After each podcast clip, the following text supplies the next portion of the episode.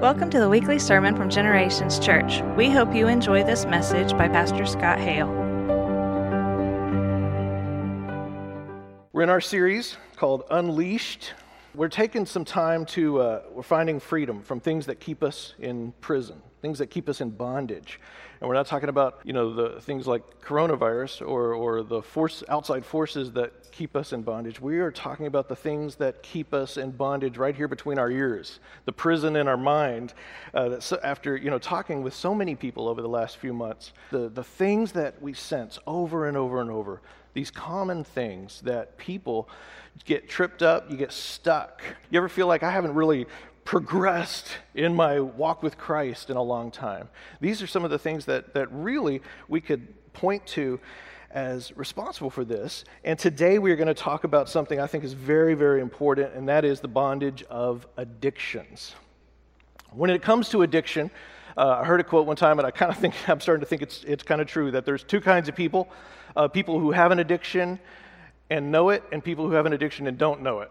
People who just don't know what their addiction is. That may not be everybody exactly, but an addiction is anything that has mastered you, that has you controlled, which means that most of us would admit, yeah, there's something that I am wrestling with in my life for control. We all have things that we wrestle for control. And there's others of us who are in bondage to something and might not even realize it, right? And I'm praying that the Holy Spirit brings that to our understanding as well this morning, if that's you.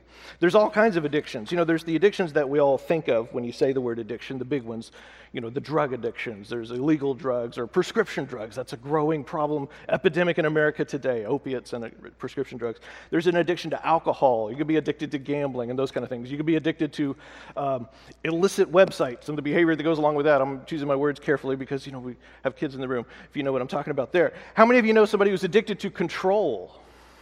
Right? Some of you are going, yep, and that might even be me.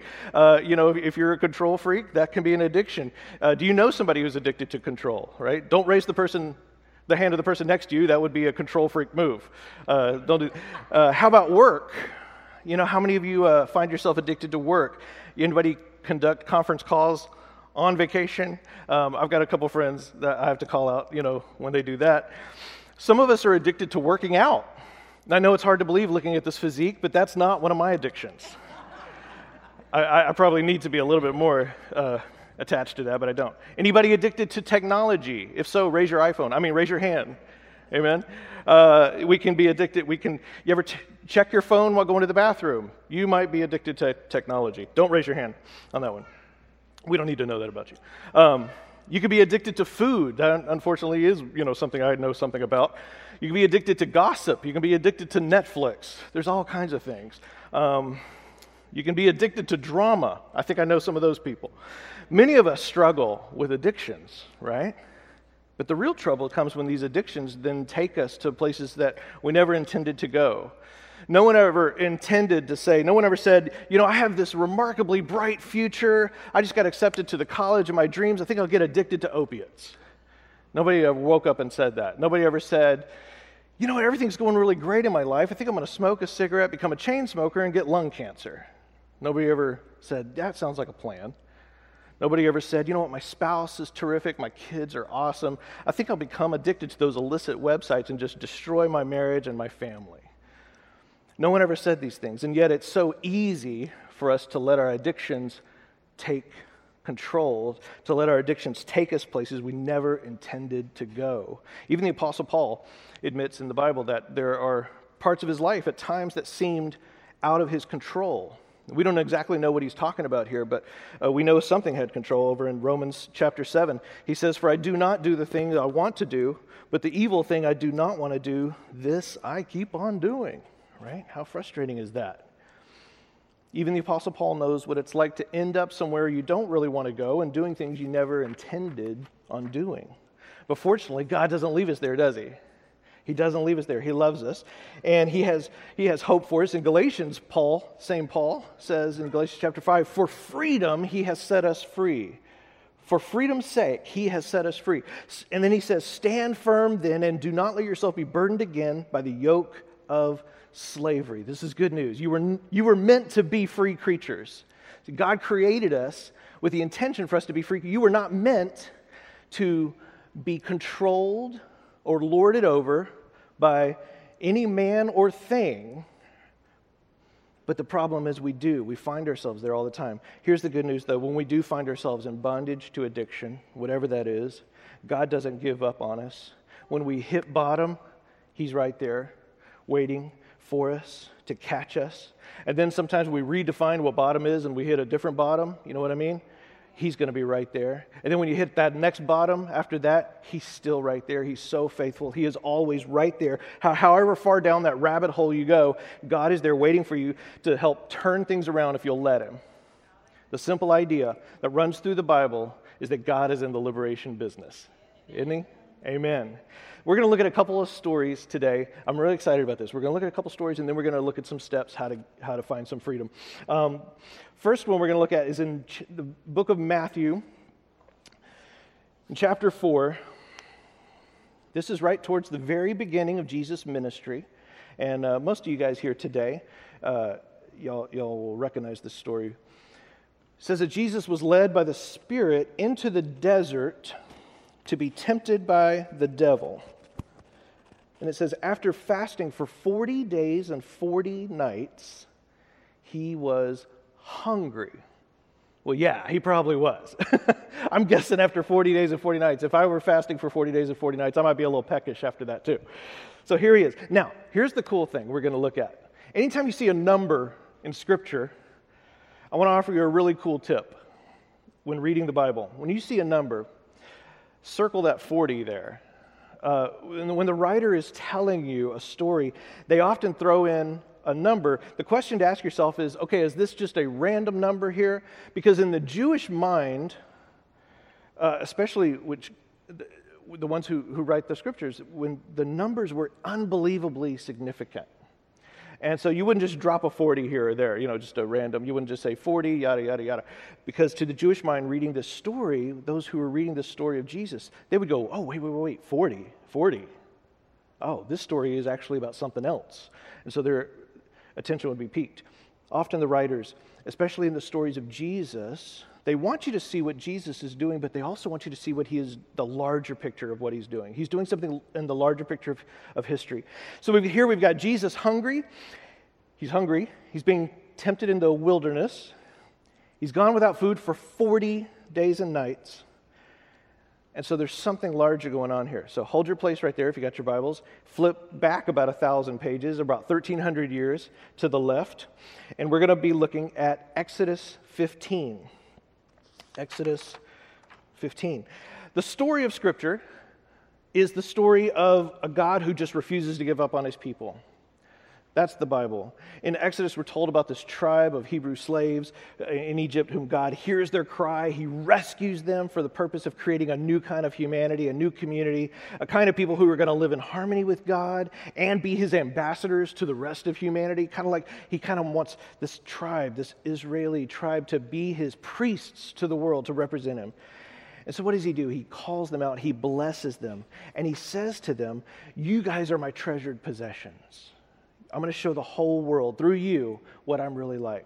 And so He rescues these people from slavery. And in Exodus chapter 15, verse 19, it says, when Pharaoh, so Pharaoh's the Egyptian ruler who owned these slaves, right?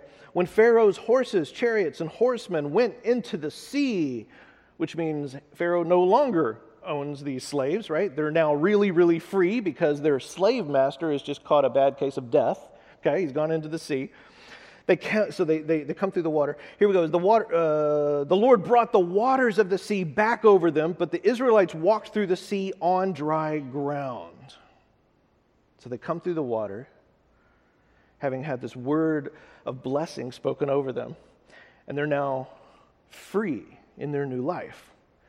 Now, the very next scene, the next verse is a verse in chapter 16.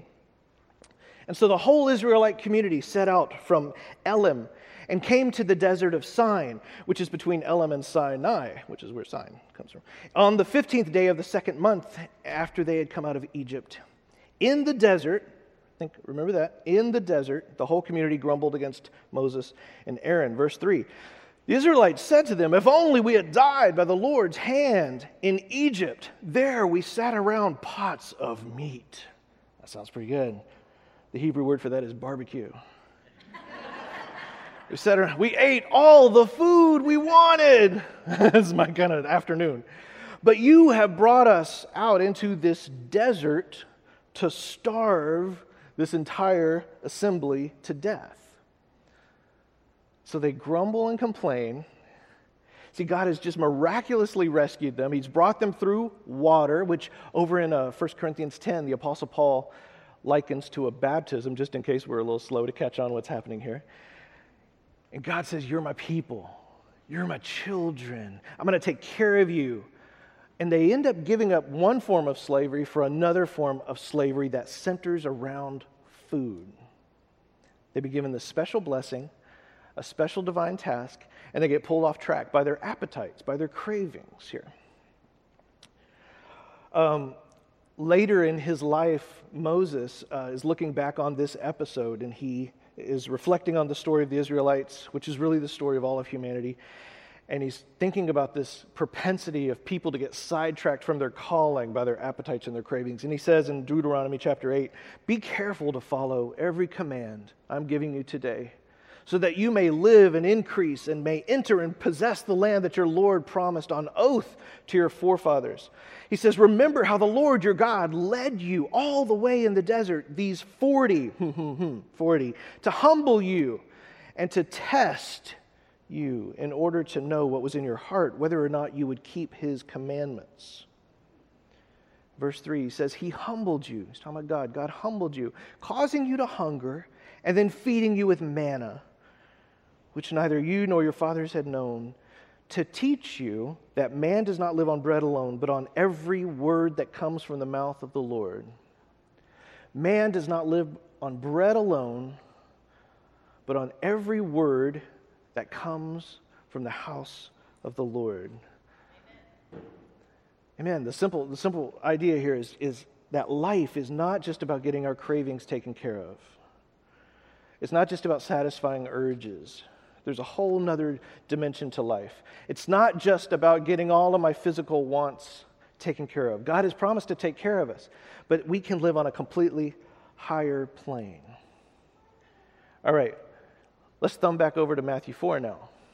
All right, we're jumping back 1,300 years into the future. Here we have Jesus. Now it says he spent 40 days. Where? In the wilderness. So right there, the first people who are hearing this story about Jesus are going, oh, wait. Oh, 40 days. 40 days in the wilderness. Oh, well, this is about Israel. That's what the Jewish listeners would have said. Jesus is back in familiar territory here. In verse 3, it says, the tempter came to him and said, if you are the Son of God, tell these stones to become bread. The Panera temptation. I know it well, right? Bread. So the devil comes to Jesus after 40 days in the wilderness, right? And there's this temptation involving food. Go figure. So immediately these first listeners are going, oh, wait. Oh, this is about the failure of Israel to live up to their calling. Okay. This isn't just about Jesus. This is the story of all humanity. This is about everything that's gone wrong since Adam and Eve gave up their calling over food, right? The human propensity to get tripped up, distracted, sidetracked by our appetites, by our cravings, and fail to be everything that God wants us to be. In verse 4, Jesus said, see if this sounds familiar, it is written, man does not live by bread alone, but on every word that comes from the mouth of God. We just read this, didn't we? He's quoting word for word from Deuteronomy, the words of Moses that we just read, which immediately connects him to that story. Jesus has taken the Israelite story of leaving Egypt and their great failure, and he's essentially putting it on his shoulders. And he's saying, they failed, but I won't. Amen? The story of Jesus in the wilderness is really the story of Christ succeeding where humanity has failed. He's saying, they didn't pass the test, I will. There's something that sustains me beyond my next meal. There's actually a God in whom I trust. Now, something else is interesting when he says this right here. When he says, but on every word that comes from the mouth of God, he's quoting Deuteronomy, which we just saw, but he's also referring to an event that just happened right before this, over back one page in Matthew chapter 3, verse 13. Just before this happened, Jesus goes to the Jordan River to be baptized by John the Baptist, right? And there's a little argument there. John the Baptist is like, no, I'm not worthy. I can't baptize you. And Jesus is like, no, do it. There's this really cool thing that's going to happen. You need to do it. And so it says as soon as Jesus was baptized, he went up out of the water, all right? Now, right before the Israelites are tempted by food, what do? They've crossed the water. So Jesus comes through the water. The Israelites come through the sea. It's the Exodus story all over again. The Israelites failed. Jesus is succeeding. At that moment, heaven was opened, which is always good, and he saw the Spirit of God descending like a dove and lighting on him. And a voice from heaven that sounded like James Earl Jones said, "This is my son, whom I love, with whom I am well pleased." That's the best I could do. Jesus, like the Israelites, he's passed through the water, okay? He's blessed by God. This divine voice of God says, "This is my son. I love him. He has immeasurable worth. I'm pleased with him. He's my child. This is my boy." So remember what Satan says to Jesus just 40 days later. He comes and he says, "Well, if you're the son of God." God just told him he was the son of God. So Satan comes along and says, "Well, if you're the son of God." So the temptation here isn't just about bread and stones and hunger and aren't you hungry. This is really about trust. Do you trust, Jesus, that the word that God spoke about you is true? That is what the devil is saying here. That God has really called you, that he's actually enabled you to do this, that you're really God's son. It's all about trust. At the root of addiction is an issue of trust. The struggle of addiction is an issue of trust. God has spoken a word over every single one of us. That is the word that comes from the mouth of God. You. He's spoken a word over you. It's a word that we're supposed to live by. And the phrase the New Testament scriptures uses is being in Christ. Right? God's promise, his promise that every single one of us have a divine calling, that you have a sacred, holy life that God has called you into. You're called to be a co-creator with God. You're called to be an ambassador for the kingdom. You're called to be an image bearer of God. Image bearer. He says that you are loved and that you have immeasurable worth. And so my question for us this morning is, do you trust this? Do you trust this? Do you trust when 1 John says that we're, each of us, a child of God? Do you trust that when 1 Peter 1 says that we're redeemed, you are redeemed? When Philippians 2 says that we're united with Christ? Do you trust when Ephesians 2 says that we've been made alive, raised up, seated with Christ? Do you trust these words of God over you? What the scripture insists over and over and over is this, that God has blessed you, that he has spoken a word of acceptance, of love, of worth, of purpose over you. In God's mind, that is the true you that he made you to be. And so our invitation is to live in Christ. Do we walk into that calling? Do we step into that? The story of humankind, as we could see from Genesis on, is that people like you and me, we're people with a calling, but we have these appetites and these cravings that pull us off track, that pull us off course. We listen to our doubts, whether we're really called, whether we're really equipped for this. And so there's our true self, who we really are, and then there's all the ways that we get tripped up by our cravings, and we never live in this image that God says we already are created in. So are we going to put our cravings before the word that God has spoken over us? Or do we truly trust him? Do we truly trust him? So, this morning in the time we have left, I want to give us some sound biblical stepping stones to help lead us into freedom. Whether you're dealing with a chemical addiction, a substance addiction or something like that, or just something behavioral, habit, whatever it is, I believe these are going to help us. And our first step is the same step we started with last week when we were talking about unforgiveness, and that step is repentance. Repentance. To repent. That word repent, it means to turn your gaze, to change the place you're looking into a new place. Change your focus. Change your mind, the thoughts that you're having here to change, to turn your face in a different direction. But implicit in repentance is also receiving God's forgiveness, isn't it? And this is so important. One of the biggest steps for anybody who's addicted is realizing you don't have to pay for your own sin. See, this is huge. This is huge because, see, shame is beating yourself up for just being the loser that you are. That's what it tells you. And it just reinforces the whole addiction cycle. And a lot of times we think that we can shame a person out of their stuff, right? And some of us might have been guilty of that. Somebody we love, we see is bound to something. And so we try to shame them out of it, and we're just like, what's wrong with you? But actually it tends to have the opposite effect, especially when it comes to addiction. You can't shame people out of addiction.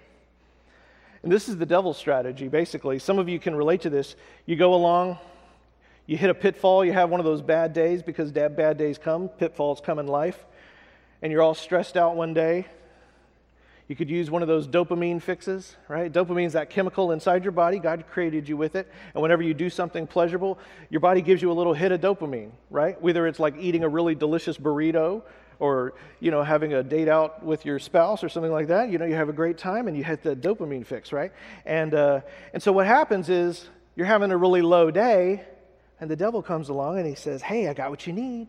I got your little dopamine fix here. Just pop this pill, toke this joint, shoot this up, whatever it is. Click on this website. You're going to get a really nice buzz, and you won't feel bad anymore. And so you go after, you take the bait, you take the pill, you push back the bottle, you eat the cake, you click on the website, whatever it was, and you feel great for a moment. And then, bam, he pounces on you and says, wow, what a loser you are. I can't believe you did that. Right? Man, you gave it. What a miserable piece of crud you are. You just give in to that temptation. You don't have any backbone. What a scuzz. You call yourself a Christian, hypocrite. Aren't you miserable? And you're like, I am miserable.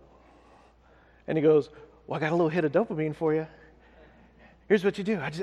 You need 2 pieces of cake this time, right? You need whatever it is. You need 2 pills. Pop, pop, pop. And so you're miserable, and you take it, because why not at this point? And then you feel great for a moment, and then he pounces on you. You miserable scumbag. I can't look at you. You do that. You're not worth anything. He pounces on you. Excrement, loser. You're miserable. And you're like, I am miserable. And he's like, well, I got a little dopamine for you, right? And this is the shame trap. It's a treadmill. And the only way off the shame treadmill is you get off, you take the first step by crying out to God and repenting and inviting His forgiveness and His love to flood into you like an ocean. Amen? You get your face off of the lies that tell you what a worm you are, and you fix your eyes onto Christ, the eyes of Christ. And when you repent, this is important. I think I make this point every week, but I think it's important. It's a revelation to some of us. When you repent, the Bible tells us you receive His forgiveness immediately because it's already forgiven. We got to get this. The Bible tells us it's already forgiven. He is desiring to embrace you, to flood His love into you. He wants you to just accept it. You can't pay for your own sins, amen, because they're already paid for. There's no double jeopardy. You don't got to pay twice. When you repent, you turn your face toward Him. You're clean. Christ's righteousness. It says His righteousness is imparted to you. You're forgiven as far as the east is from the west. That's how far the sin is away. And what else is amazing is with God, nothing is even wasted. Even that time when you were in bondage, that's not wasted time, because God didn't make you addicted, but He can bring good out of everything. He turns that time into something valuable, right? I mean, this is the God who brings flowers out of dust. So he can take all your funk, and He uses that as fertilizer to grow beautiful flowers, right? This is our God. And so that's why in the kingdom, folks, there's no shame, there's no condemnation. There's just people finding forgiveness and new life in Jesus Christ, amen? The first step, though, is to repent and to be bathed in his love and forgiveness. The second step is to trust in Jesus. Just rest in his love. Trust in Jesus. Kicking addiction is tough for anybody, right? This is not a simple thing. But as a follower of Jesus, you have a tremendous advantage, and that is knowing Christ. Because on those days, on those tough days, when you honestly can't see yourself making it to the end of the day sober, based on your own willpower, Jesus Christ not only gives us a motivation for sobriety, he gives us the ability to stay free. He gives us the ability. Paul says this in 2 Corinthians 3, "Now the Lord is the Spirit, and where the Spirit of the Lord is, there is," guess what? Freedom. Yeah. God is in the liberation business. He is really into freedom for you and me. But like everything else that we've been talking about in this series, there's a God part and there's a you part, right? And this is where faith comes in. This is where trust comes in. Remember what we said faith is. Faith is that vivid image of what you hope before you actually see it come to pass in real life. That vivid image. You get that vivid. You start getting a vision of yourself. Imagine yourself a month from now free from this thing, or a week from now, or however long, free from this bondage. These three things remain: faith, hope, love.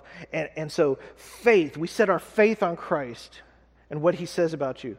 And then what do? You allow that identity, as you're rehearsing that, you're envisioning that, you allow that identity to encourage you and birth hope inside you where before there wasn't even hope that you could ever be free from this. And then you watch his love transform you from the inside out. Faith, hope, and love, they work together. You're created in the image of God. You have unsurpassable worth. And Jesus thought you were worth dying for. Isn't that awesome? Amen. He thought you were worth dying for.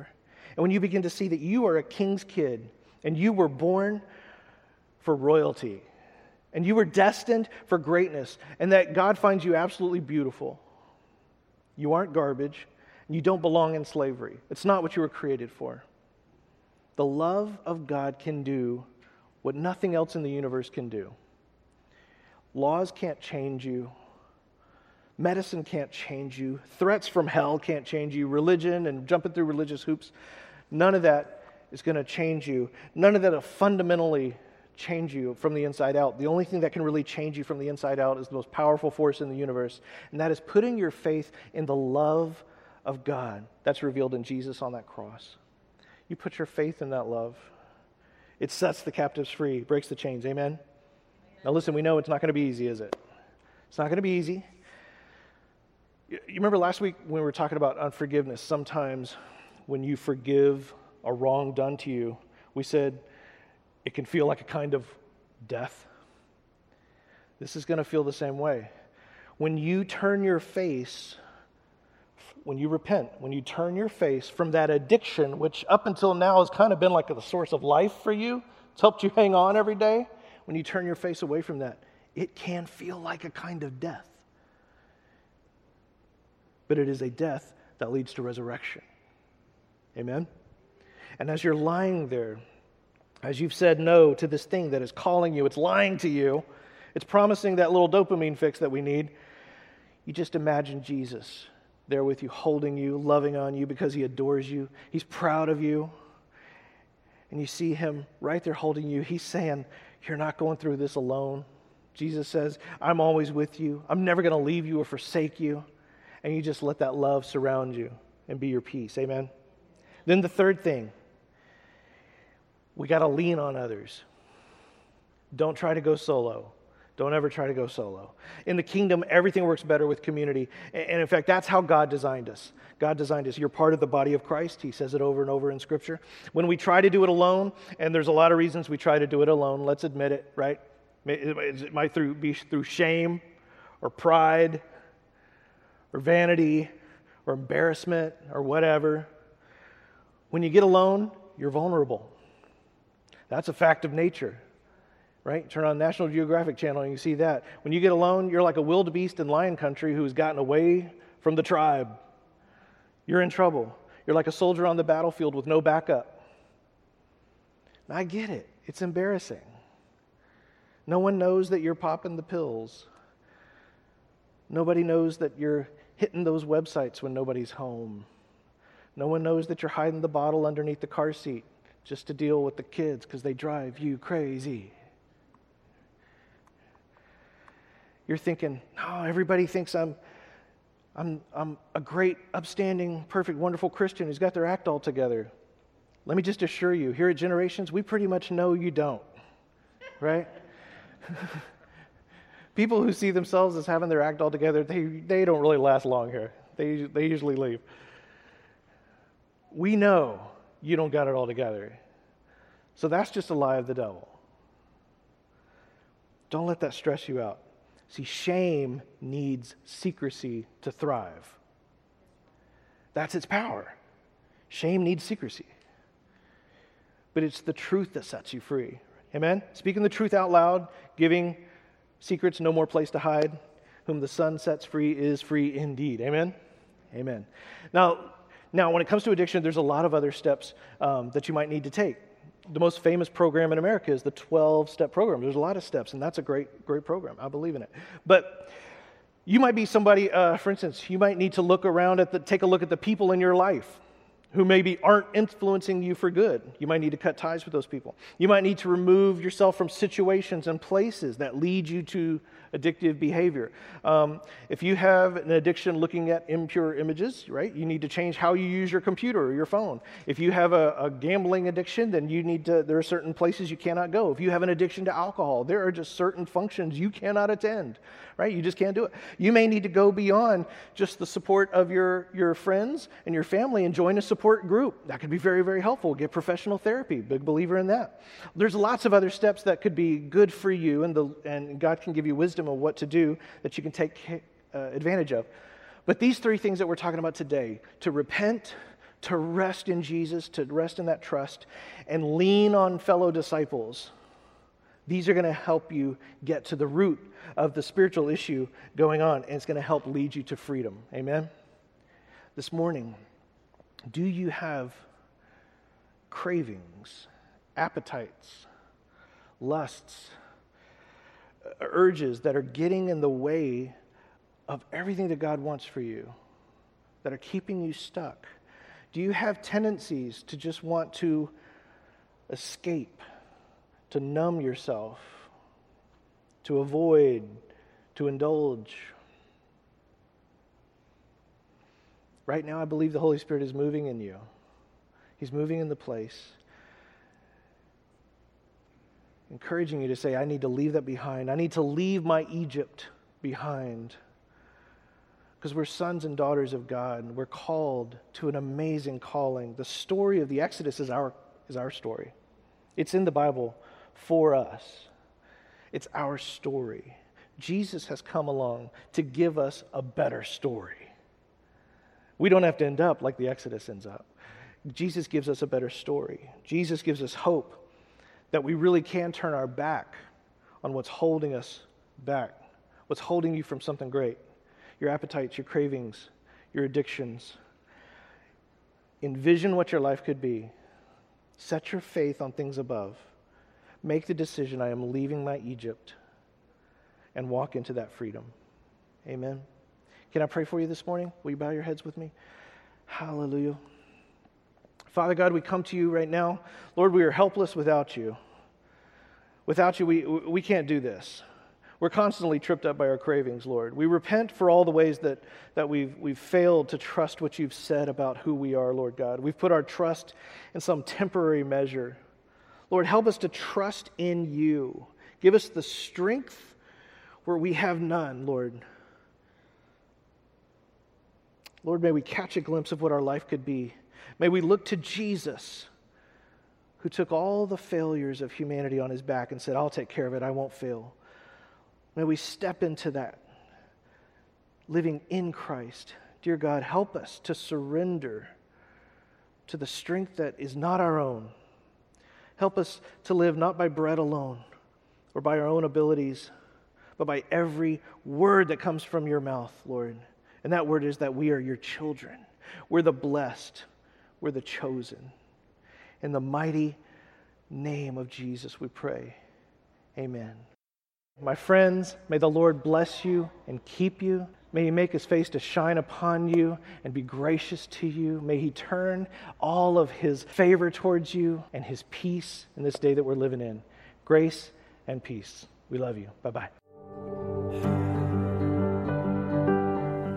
Thank you for listening to our podcast. Join us this Sunday morning at 9 and 11 a.m.